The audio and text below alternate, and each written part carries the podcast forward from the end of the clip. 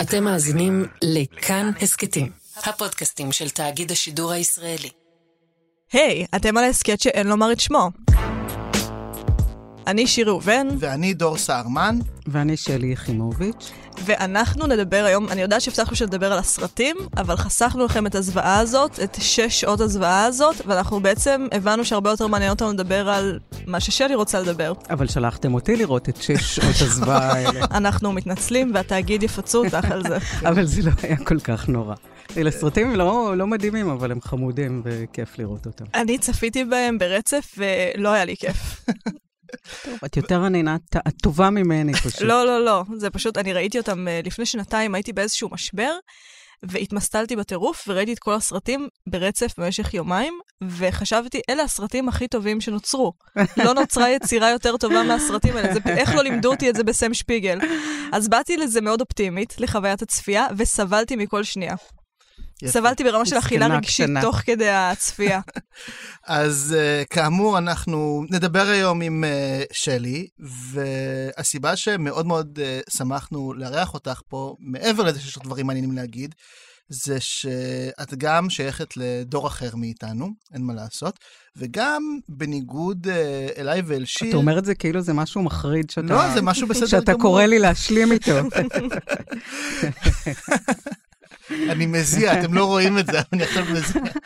אמ, אבל גם מעבר לעניין הדורי, בניגוד אליי ואל שיר, אני חושב שאת, ובקטע הזה את קצת יותר דומה להרבה מהמאזינים של ההסכת שלנו, את באה מעולם של קריאה של יותר יצירות של מדע בדיוני ושל פנטזיה, ויש לך איזושהי, אני חושב, ראייה השוואתית שונה שלי ולשיר בהקשר הזה מאוד uh, חסרה.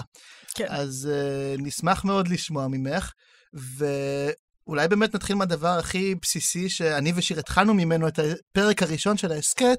איך שמעת על הארי פוטר לראשונה בכלל? איפה זה פגש אותך אי שם? טוב, אני לא זוכר את הרגע הספציפי, אבל קודם כל זה, זה היה הדבר הכי מפורסם והכי מדובר שיש. זה לא, זה לא הייתה איזה ספרות פנטזיה או science fiction זניחה שרק אה, יודעי דבר ידעו עליה. אני חושבת שכשהספר הראשון יצא, הבן שלי, שהיום הוא בן 30, היה בן 7, 6 או 7, וזה היה גם אה, שנייה לפני שהוא למד לקרוא, ואת הארי פוטר הראשון אני קראתי לו לפני השינה. ולא הייתה לי ברירה אלא להכיר את הארי פוטר. עכשיו, באמת ההבדל בינכם וביני, ובכלל, אנשים בגילכם ובגיל של הילדים שלי, שהארי פוטר מבחינתם היה, מבחינתכם גם מן הסתם היה המפגש הראשון עם סוג של פנטזיה, או עם סוג כזה של ספרים.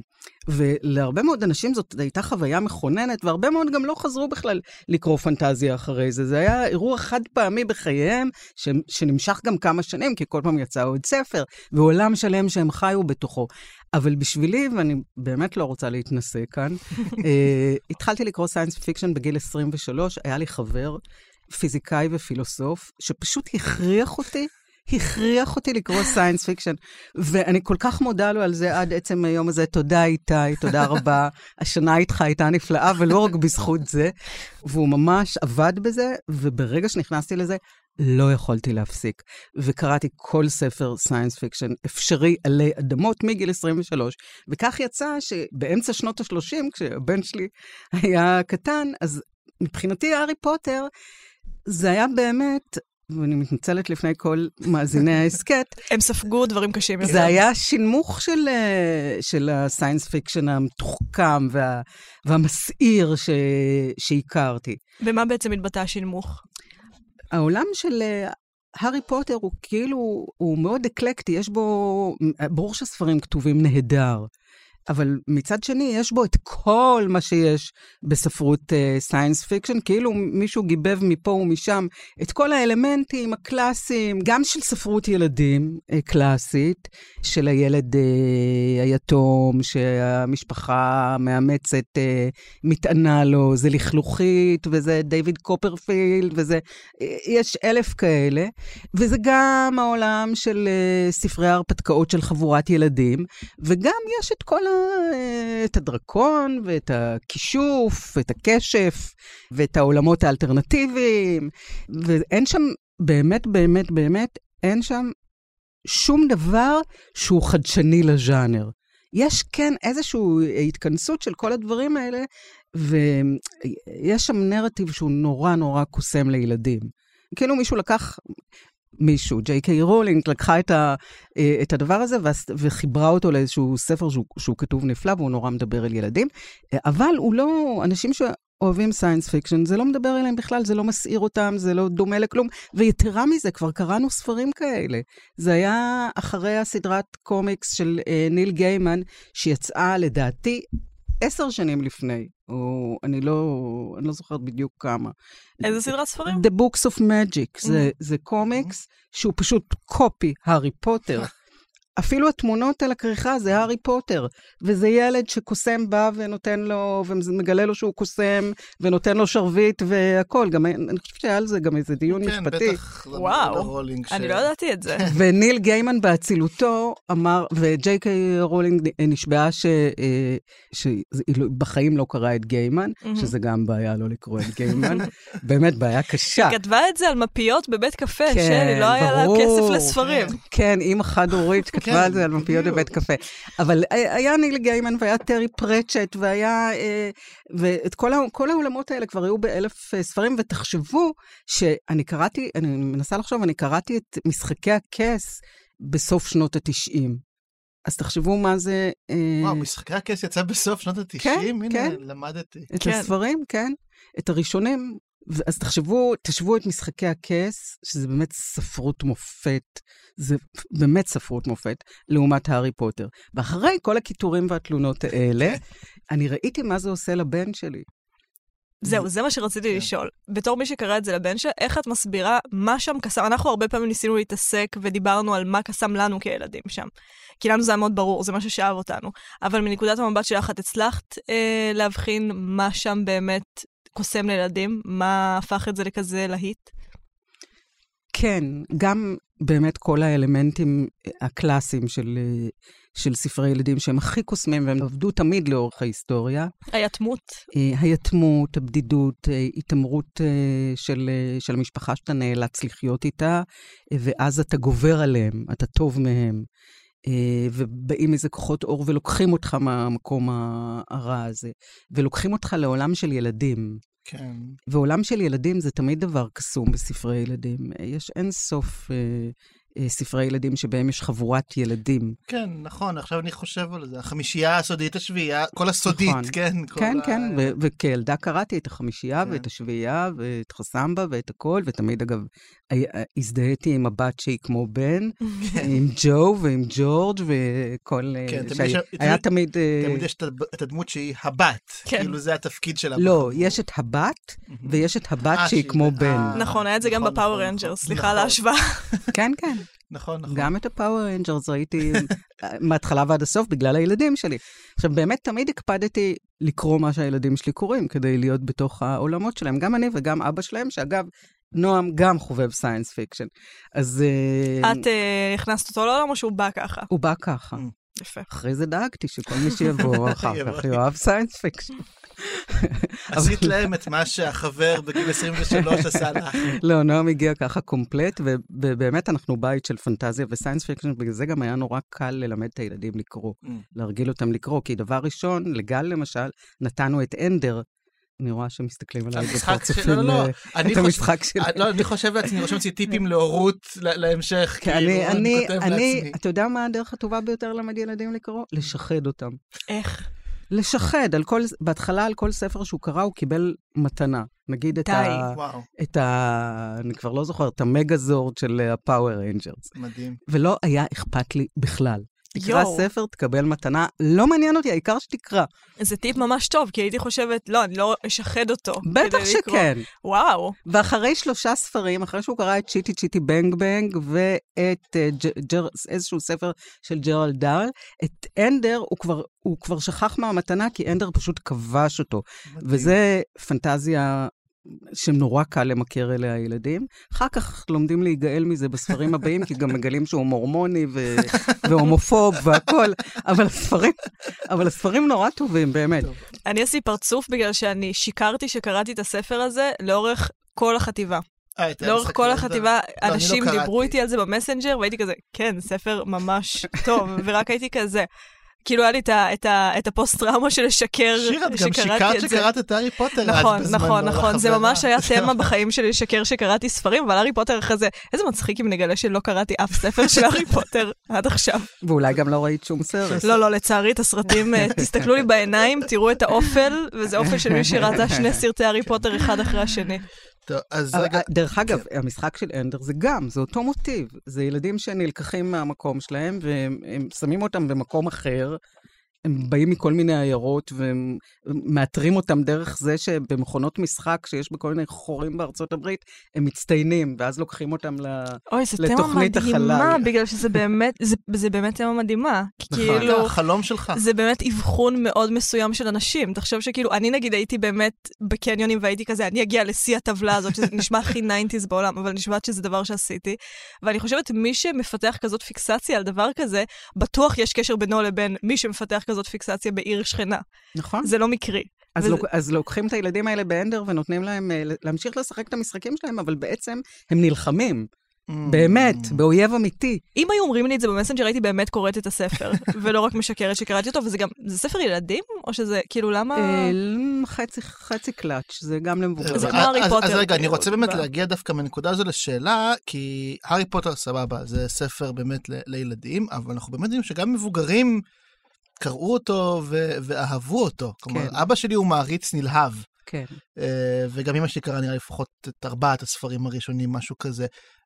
הבחנת מאוד יפה מה תופס פה ילדים, אבל מה לדעת איך תפס פה גם כל כך הרבה מבוגרים? קודם כל, לא- הספרים טובים, ויש בהם הכל. יש בהם הרפתקה, ויש בהם ריגוש, ויש בהם אהבה ושנאה ומאבק בין הטוב והרע, שזה בכלל נקודה שצריך לדבר עליה, כן. כן. הסוגיה המוסרית. אבל, אה, אבל הם ספרים שכתובים טוב, ולאנשים שלא היו חשופים קודם ל science fiction, ורוב האנ- רוב האנשים לא אהבו science fiction, היום יש יותר, אז זה בשבילם היה סוג של חוויה חדשנית, זה הכניס אותם לעולם הזה. אבל אה, אני חייבת להגיד לכם שאחרי כל מה שאמרתי, כשראיתי את הבן שלי קורא את הספרים האלה, והוא גם התחיל נורא מהר, הוא כל כך היה, הוא השתוקק אליהם, שהוא, כשעוד לא היו התרגומים, הוא כבר התחיל לקרוא אותם באנגלית בגיל נורא נורא צעיר, בגלל שהוא נורא רצה כבר Mm. לקרוא את הספר הבא. וואו. אז, אז הוא לא היה נכנס לשיעורים, והוא היה יושב בחוץ, בחצר, בבית הספר, וקורא הארי פוטר באנגלית, ולא היה אכפת לי, נתנו אישור, הכל בסדר. וראיתי את הקסם ואת הקשף של הספר הזה, ומה הוא עושה? הוא פשוט, הם, הוא הכניס ילדים, דור שלם של ילדים, לתוך עולם קסום, שלם, שיש לו מבנה, שיש לו היגיון פנימי, שהוא אמנם בדיוני, אבל הכל שם נורא נורא הגיוני, זה ככה בכלל העולם צריך להתנהל. וגם היום אשתו של הבן שלי לומדת רפואה בבולוניה, ואני נוסעת אליהם כשאפשר, כשאין קורונה, והלכנו באיזה רחוב בבולוניה, שהיא עיר מאוד מאוד מאוד עתיקה. אה, ונשמרה גם ולא נהרסה במלחמת העולם השנייה, ו- ואנחנו הולכים ואנחנו מרגישים שאנחנו הולכים בסמטת דיאגון. שכאילו, יש שם, אני לא יודעת, העולם, יצרה עולם מציאותי. וזה, והילדים חיו בתוך, יש דור שלם של ילדים שחי בתוך העולם הזה, והזדהה עם הגיבורים וכן הלאה. הרוב כמובן עם הארי פוטר. אני כן? מכירה מעטים שמזדהים עם מאלפוי. אבל... מאלפוי לא, אבל... אה, אני חושבת שהרבה. יותר קל להזדהות עם אלפוי מאשר עם הארי, ודווקא הצפייה בסרטים, הנה, לא, לא צפיתי בהם לשווא, אה, חידדה לי את זה. כי הארי הוא קצת גיבור בלי רצון, וזה תמיד, הוא מרגיש כמו דמות משנית באופי שלו, שקוראים לו דברים של דמות ראשית. לא מגיע לך להילחם בנחש הזה. אתה לא הרווחת את זה. להרמיוני או רון, או מאלפוי אפילו, כן מגיע, הם עשו פעולות, יש להם תשוקה, הם רוצים משהו. הארי זה סוג של, הוא קיבל בירושה בגלל מה שוולדמורט עשה לו, את הגבורה. ועכשיו הוא, קוראים לו כל הדברים הכיפים האלה, אבל לא הרגשתי שהוא באמת הרוויח את זה, והוא גם לא, בספר השני הוא יותר, יותר אפשר להזדהות איתו, כי הוא נורא מסכן. אבל בדרך כלל, הוא, אני לא, הוא לא דמות אהובה עליי בכלל. תשמעי, את ממש ממש צודקת. גם אותי זה ממש מעצבן שהוא סוג של נסיך שנמשך ל- למלכות הזאת בכלל בלי מודעות. בלי שהוא היה צריך לעשות שום דבר. גם הוא מפורסם בכל העולם, אה, עולם הקוסמים, עוד לפני שבכלל הוא יודע שהוא אה, קיבל את הכוחות האלה מוולדמורט, ועוד לפני שהוא יודע מי הוא, והוא פשוט סלבריטי מלכתחילה, הוא הולך וכולם מכירים אותו וכולם מתרגשים מזה שהוא מגיע. ובאמת הוא לא, אנחנו לא בעד אה, טהורי דם. לא. כן, לא, לא, ובאיזשהו ממש לא. מקום, הארי הוא גם אה, מין אה, שיקוף של אה, מאלפוי. לגמרי. כן, שהוא, כן. אה, כן, שהוא טהור אדם, והוא, אבל הוא נדיב וטוב גם כלפי uh, בוץ דמים. כן, תודה רבה לך, באמת. כן, אנחנו מודים לך כן. על לא, נדיבותך. זה- אני חושב שזו ההבחנה שחוזרת בספרים, תמיד סנייפ, שהוא כאילו, שוב, הוא כאילו... הוא לא בסדר, כן? כי הוא מאוד בריון כלפי הארי, אבל תמיד ההבחנה של סנייפ כלפי הארי היא מדויקת, הוא תמיד אומר עליו, אה, פוטר הוא אה, אדם שיש לו פשוט הרבה מזל, וחברים מוכשרים ממנו, והוא מפורסם כי הוא מפורסם, ואין לו שום דבר יוצא מגדר הרגיל. והבדיחה שלנו בבית זה עד כמה סנייפ צודק, כלומר, זה ראייה מדויקת. יש להארי חבר אחד טוב מאוד, רון, שמוכן פשוט להקריב את עצמו עבורו כל הזמן. יש לו את הרמיוני, שהיא גוגל. בי פאר הבן אדם הכי מוכשר, כן. חכם, נדיב. נדיב, באמת. וה- כאילו, והיא עשתה את הכל בעשר בכוחו- אצבעות. בעשר ממש. ממשפחה של אה, כאילו, מוגלגים בכלל. ילדה נערה ממשפחה כן. של מוגלגים, כאילו, פשוט, את רואה אותה כן. חוצבת בסלע ממש, כאילו, את הדרך שלה. והיא מבריקה, והיא מעוררת ומרשימה. הערצה. וזה מאוד שימושי כשמישהי כזו היא אחת החברות הכי טובות שלך. ופשוט כאילו. מוכנה, לה- הנה, קח את כל הידע הזה ותשתמש בו. שלא לדבר על. זה ש... וקח את התהילה. אה, אבל חייבים להזכיר שאמה ווטסון פשוט מהממת. ממש. כן, איזה מדהימה היא. לא, היא... למרות שבסרטים, כאילו ראיתי ראיון לפני כמה זמן שדניאל רדקליף עשה עם ג'יי קיי רולינג, אני חושבת שאחרי ה- שראיתי את כל הסרטים ברצף, אמרתי, אני רוצה לקנח בעוד קצת דברים ביוטיוב, והיא אמרה לו כל הזמן שהיא מתבאסת שבחרו שלושה ילדים יפים, ושהיא דמיינה אותם הרבה יותר מכוערים. אני חייב להגיד אה, משהו בהקשר. הזה. כן. דיברנו על זה בפרק הקודם, שיר, ואני אגיד שוב, גם אגב לשלי ובכלל למאזינים, יש גרסה מדהימה. הגרסה המאוירת של הארי פוטר, יצאו בינתיים ארבעה ספרים, עכשיו מכינים את החמישי, אפשר להזמין בבוק דיפוזיטור, אני אעשה כל הזמן פרסומת סמויה. לא, זה, זה עולה, זה יעלה לכם איזה... חיות הפלא זה מאויר. אה, יכול לדעתי, להיות. מזיכרון זה טוב? עמום שיש לי. יכול להיות. קראת את אבל- זה? כמובן שקראתי, קראתי הכל. קראתי את כל ספרי הארי פוטר, ראיתי את כל סרטי הארי פוטר. זה היה משהו שעשיתי עם הילדים שלי. זה... מדהים. לא פספסתי אבל, כלום. אבל זה מדהים, כי הילדים שלך, כמו, כמו שאנחנו גדלנו, כן, אני זוכר, הארי פוטר התחלתי לקרוא בכיתה ו', יצא הספר האחרון, הייתי כבר בצבא, בדיוק בקורס קצינים. כאילו, ממש הטווח היפה הזה של התבגרות גם יחד.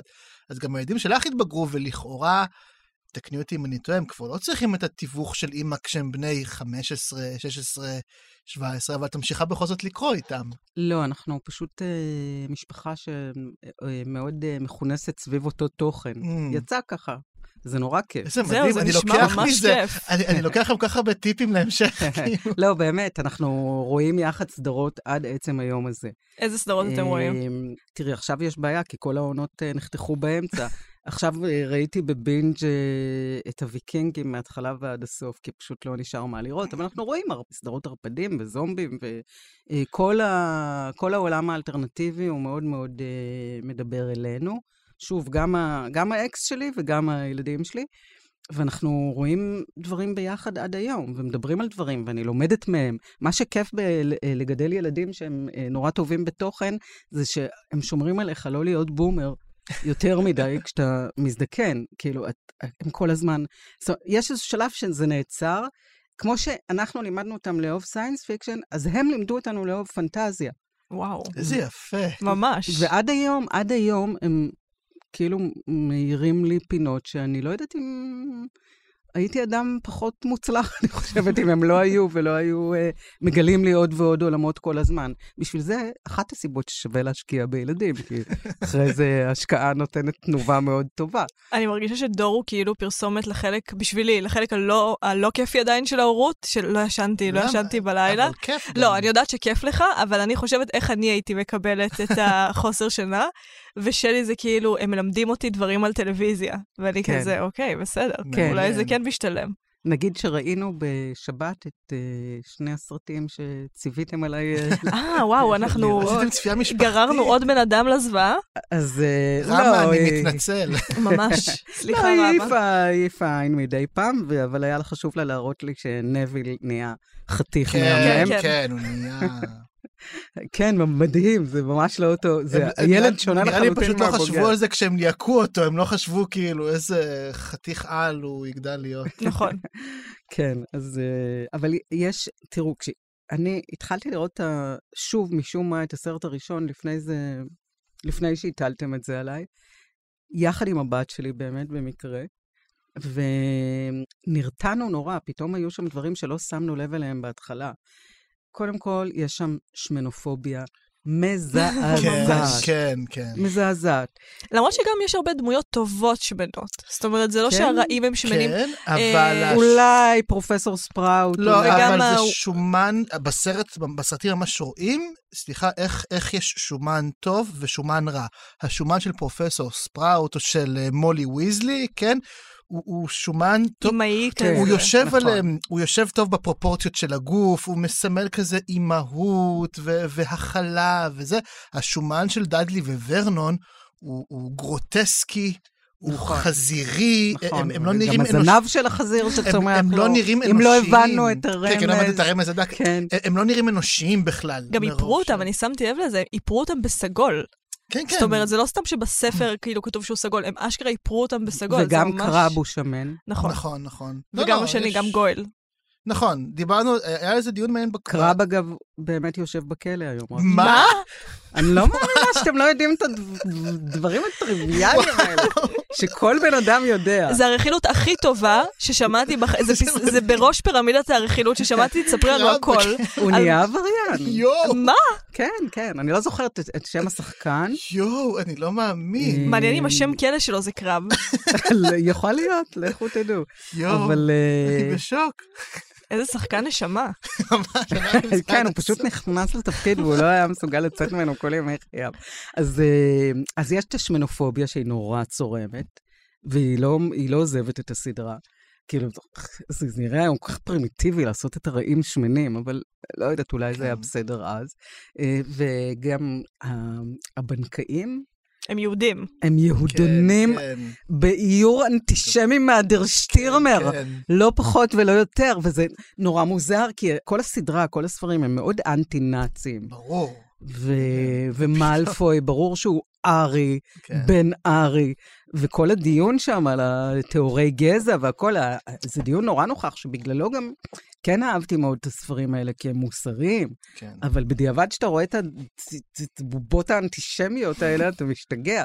אני חושבת שזו באמת הבחנה נכונה לגבי באופן כללי הניינטיז כתקופה, הנאורות של הניינטיז, כי גם הארי, זה שהוא, לכאורה הספר הוא נגד טהורי דם וכולנו שווים, אבל בסופו של דבר הארי נבחר והוא מאוד מיוחס, והספר הוא על שמו, למרות שהוא לא עשה שום דבר כדי להרוויח את זה. כלומר, הערך נוכח, אבל הוא עדיין לא באמת מתקן את המציאות. בהארי פוטר ובניינטיז נראה לי באופן כללי. נכון. כאילו כל פעם שניסו ליצור גיוון, זה לא באמת היה גיוון, זה היה, אה, הנה מישהי שחורה, בים של אנשים לבנים. נכון. את רואה שם מדי פעם מבריחים כן, token בהוגוורטס. כאלה. פה ושם את רואה ברקע איזה ניצבת אה, שחורה. כן, זה כן, נכון. אבל אני, אני אוהבת את הארי פוטר בגלל שהוא הוא מוסרי בלי, בלי לגמגם. וזה כן, אני, אני כן אוהבת את זה שיש טובים ורעים. ואני כן אוהבת את זה שזה הארי מול אה, אה, מאלפוי. אה, ודמבלדור אה, מול... אה, וולדמורט. מול וולדמורט. לא רצית להגיד את השם. לא, שאני לא יכולה כן. להגיד את שמו כמובן. ו... וסלית'רין אה, מול, אה, נו, גריפינדור. מול גריפינדור. הכל, אה, ואני מאוד סולדת ממשפטים כמו זה לא שחור ולבן, יש לזה הרבה היבטים. כן, יש שחור, יש לבן, וזה נורא טוב ונכון שבתוך העולם המורכב הזה של הארי פוטר, ברור מה טוב ומה לא טוב. והארי, מההתחלה, כשהוא עוד, אה, כאילו, עוד אין לו ביטחון עצמי והוא לא יודע מי הוא, והוא רק מגיע להוגוורטס, ואז מאלפוי תופס אותו ואומר לו, אה, אה, מישהו, אני לא זוכרת, כן, כדאי מישהו- לך להסתובב עם האנשים עם האנשים הנכונים. הנכונים, אז כן. הארי מיד נעמד מולו ואומר לו, אני כבר יודע מי האנשים הנכונים. והידיעה הזאת, שהיא כאילו לא מתלבשת עוד על הדמות שלו, שהיא חסרת ביטחון, והוא לא בדיוק. באמת כן. יודע מי הוא, אבל בכל זאת, זו אמירה שהיא חשובה, היא גם בספר, אם אני לא טועה, לא רק, לא רק בסרט. כן.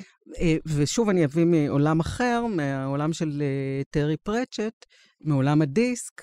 אה, יש שם איזה דיאלוג, שבעיניי הוא דיאלוג מכונן, בין אה, המכשפה אזמרלדה לבין איזה כומר צעיר וטמבל, והכומר אומר לה, אה, יש דברים אפורים, אז היא אומרת, אין דבר כזה אפור. יש רק שחור ולבן, ויש לבן שהתלכלך. Hmm, ו... והיא אומרת לו, וידידי הצעיר, הכל מתחיל בזה שאנשים מתייחסים לאנשים אחרים כאילו הם לא בני אדם. אה, וזה, ואני אוהבת את הגישה הזאת. כן, יש מוסרי ולא מוסרי, יש נכון ולא נכון, וכל האובייקטיביזם הזה, והרלטיביזם הזה, ושמגיע גם הפרוידיאניות, שאם מישהו הוא רע, אז בטח קרה לו משהו רע, ויש סיבה לזה שהוא עושה את הדברים הרעים. אני לא אוהבת את זה. והארי פוטר בא על רקע תקופה שהיא כן הייתה כזאת, שלא ברור, ומי הטוב, ומי הרע, ובכל אחד יש קצת טוב וקצת רע, מה שנכון, בסדר, אני לא אומרת את זה בצורה הכי פשטנית, אבל כן, זה, זה, אני חושבת שגם זה מאוד פדגוגי במובן הטוב של המילה לילדים, לגדול על רע וטוב. מעניין מאוד, יפה, כן. יפה. אנחנו, אני חושבת, היינו לגמרי בגישה הפוכה.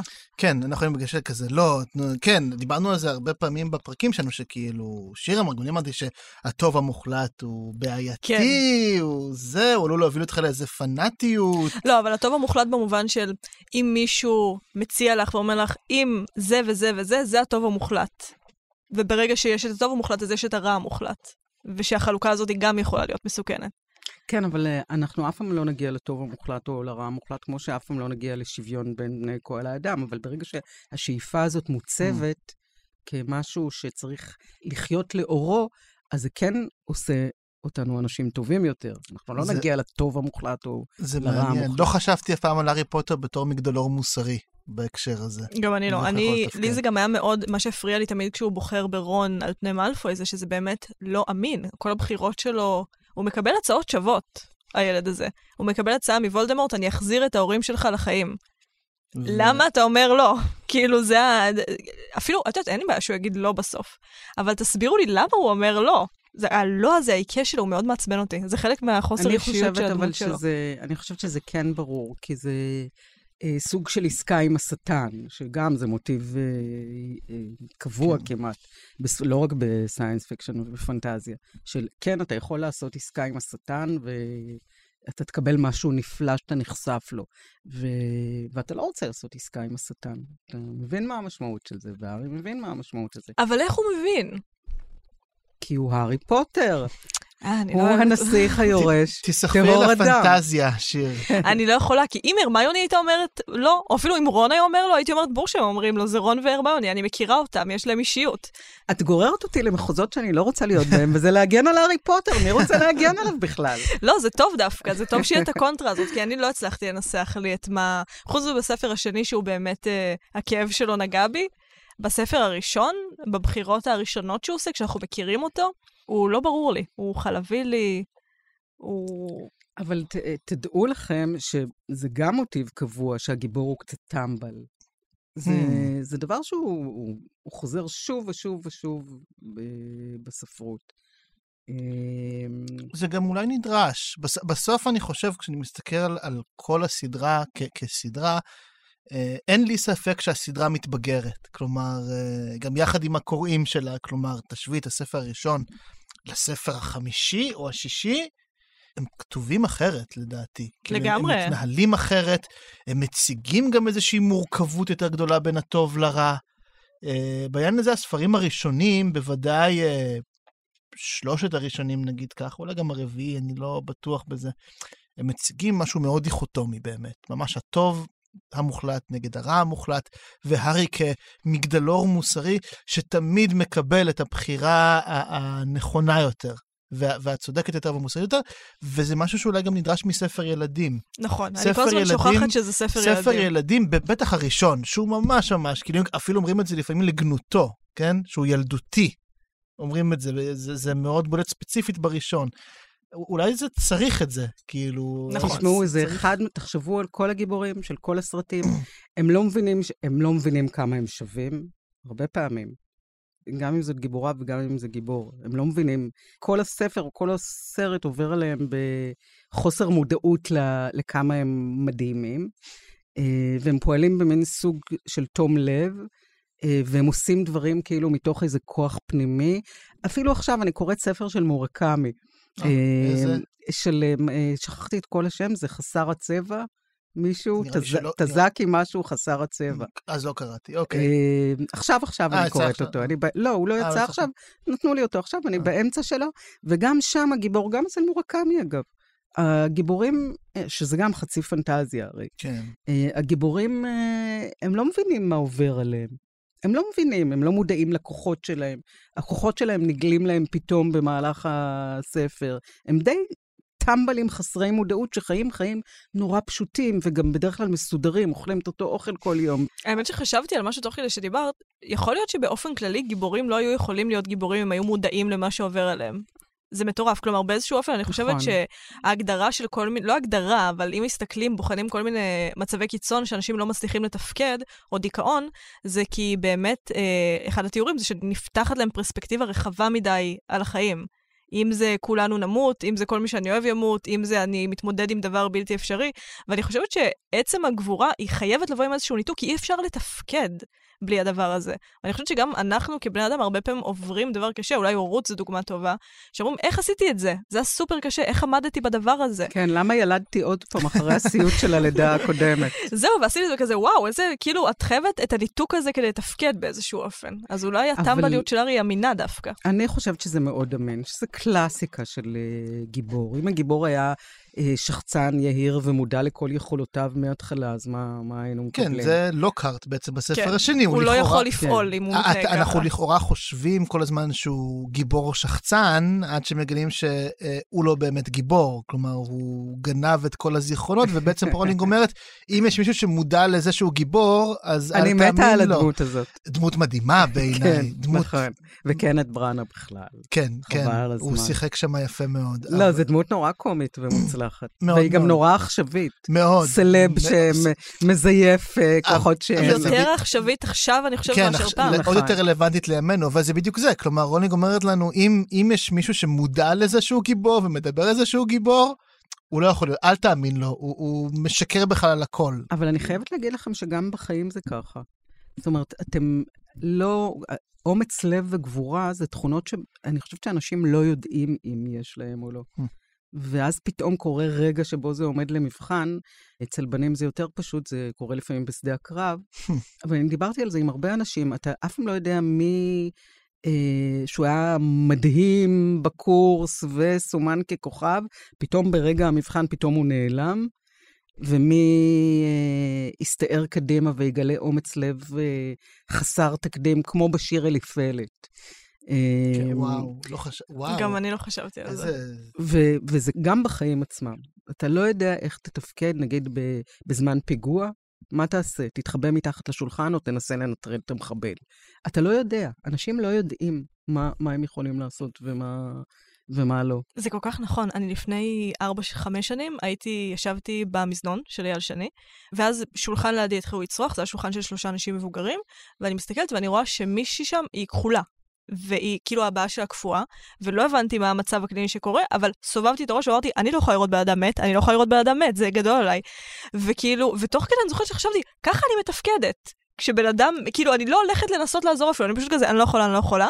והאלה שבפנים, בתוך המזנון, וצורכים, וצורכים שמות, וצורכים שמות של פיתות, יצאה החוצה, נתנה לה שתי סטירות, הושיבה אותה על הזה, לחצה לה משהו על הבטן, האישה הזאת קמה תוך שנייה. היא פשוט כזה, אה, אני בסדר. כאילו תפעלו אותה כמו שהם מתקנים מדפסת שלא עובדת, וזה היה מטורף.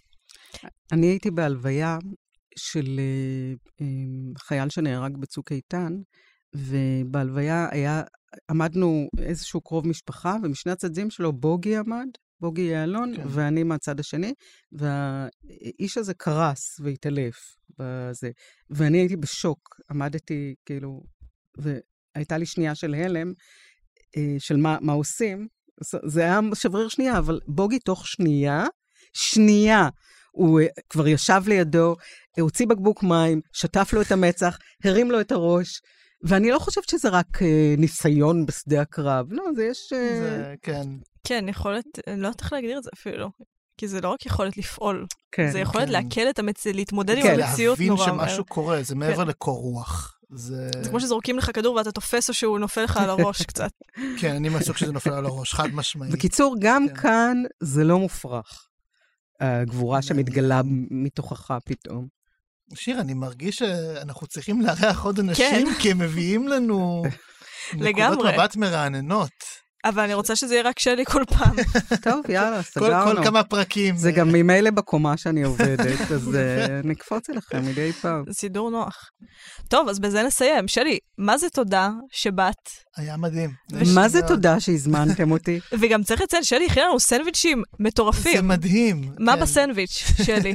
לחם כפרי, שלא קלוי. אני אפיתי, לא אני אפיתי, אה, פסטו שאני עשיתי, מריחן שצומח אצלי בגינה ומקדמיה מהגינה שלי, גבינה בולגרית שלמרות שהיא נורא טעימה, היא רק 3% שומן, שימו לב. מדהים, לא מורגש. מדהים. כן, כן, היא גבינה מצוינת, ועגבניות שרי חתוכות וספוגות כדי שלא ירטיבו את הסנדוויץ'. וואו.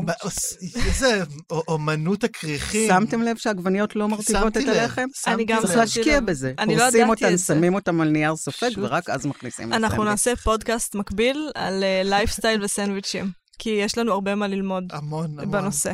טוב, אז אנחנו נסיים את הפרק הזה כדי לסיים את הסנדוויצ'ים. אנחנו יוצאים לפגרה של שלושה שבועות, מה שאומר שאנחנו חוזרים עם הספר השלישי ב-16 לספטמבר, ואנחנו נקרא את, אתה יודע כבר איזה פרקים, או שאנחנו נעדכן את זה אה, בקבוצה? אנחנו נעדכן בקבוצה לקראת, כי אנחנו צריכים לחלק בדיוק ככה את הספר לפי כמות הפרקים.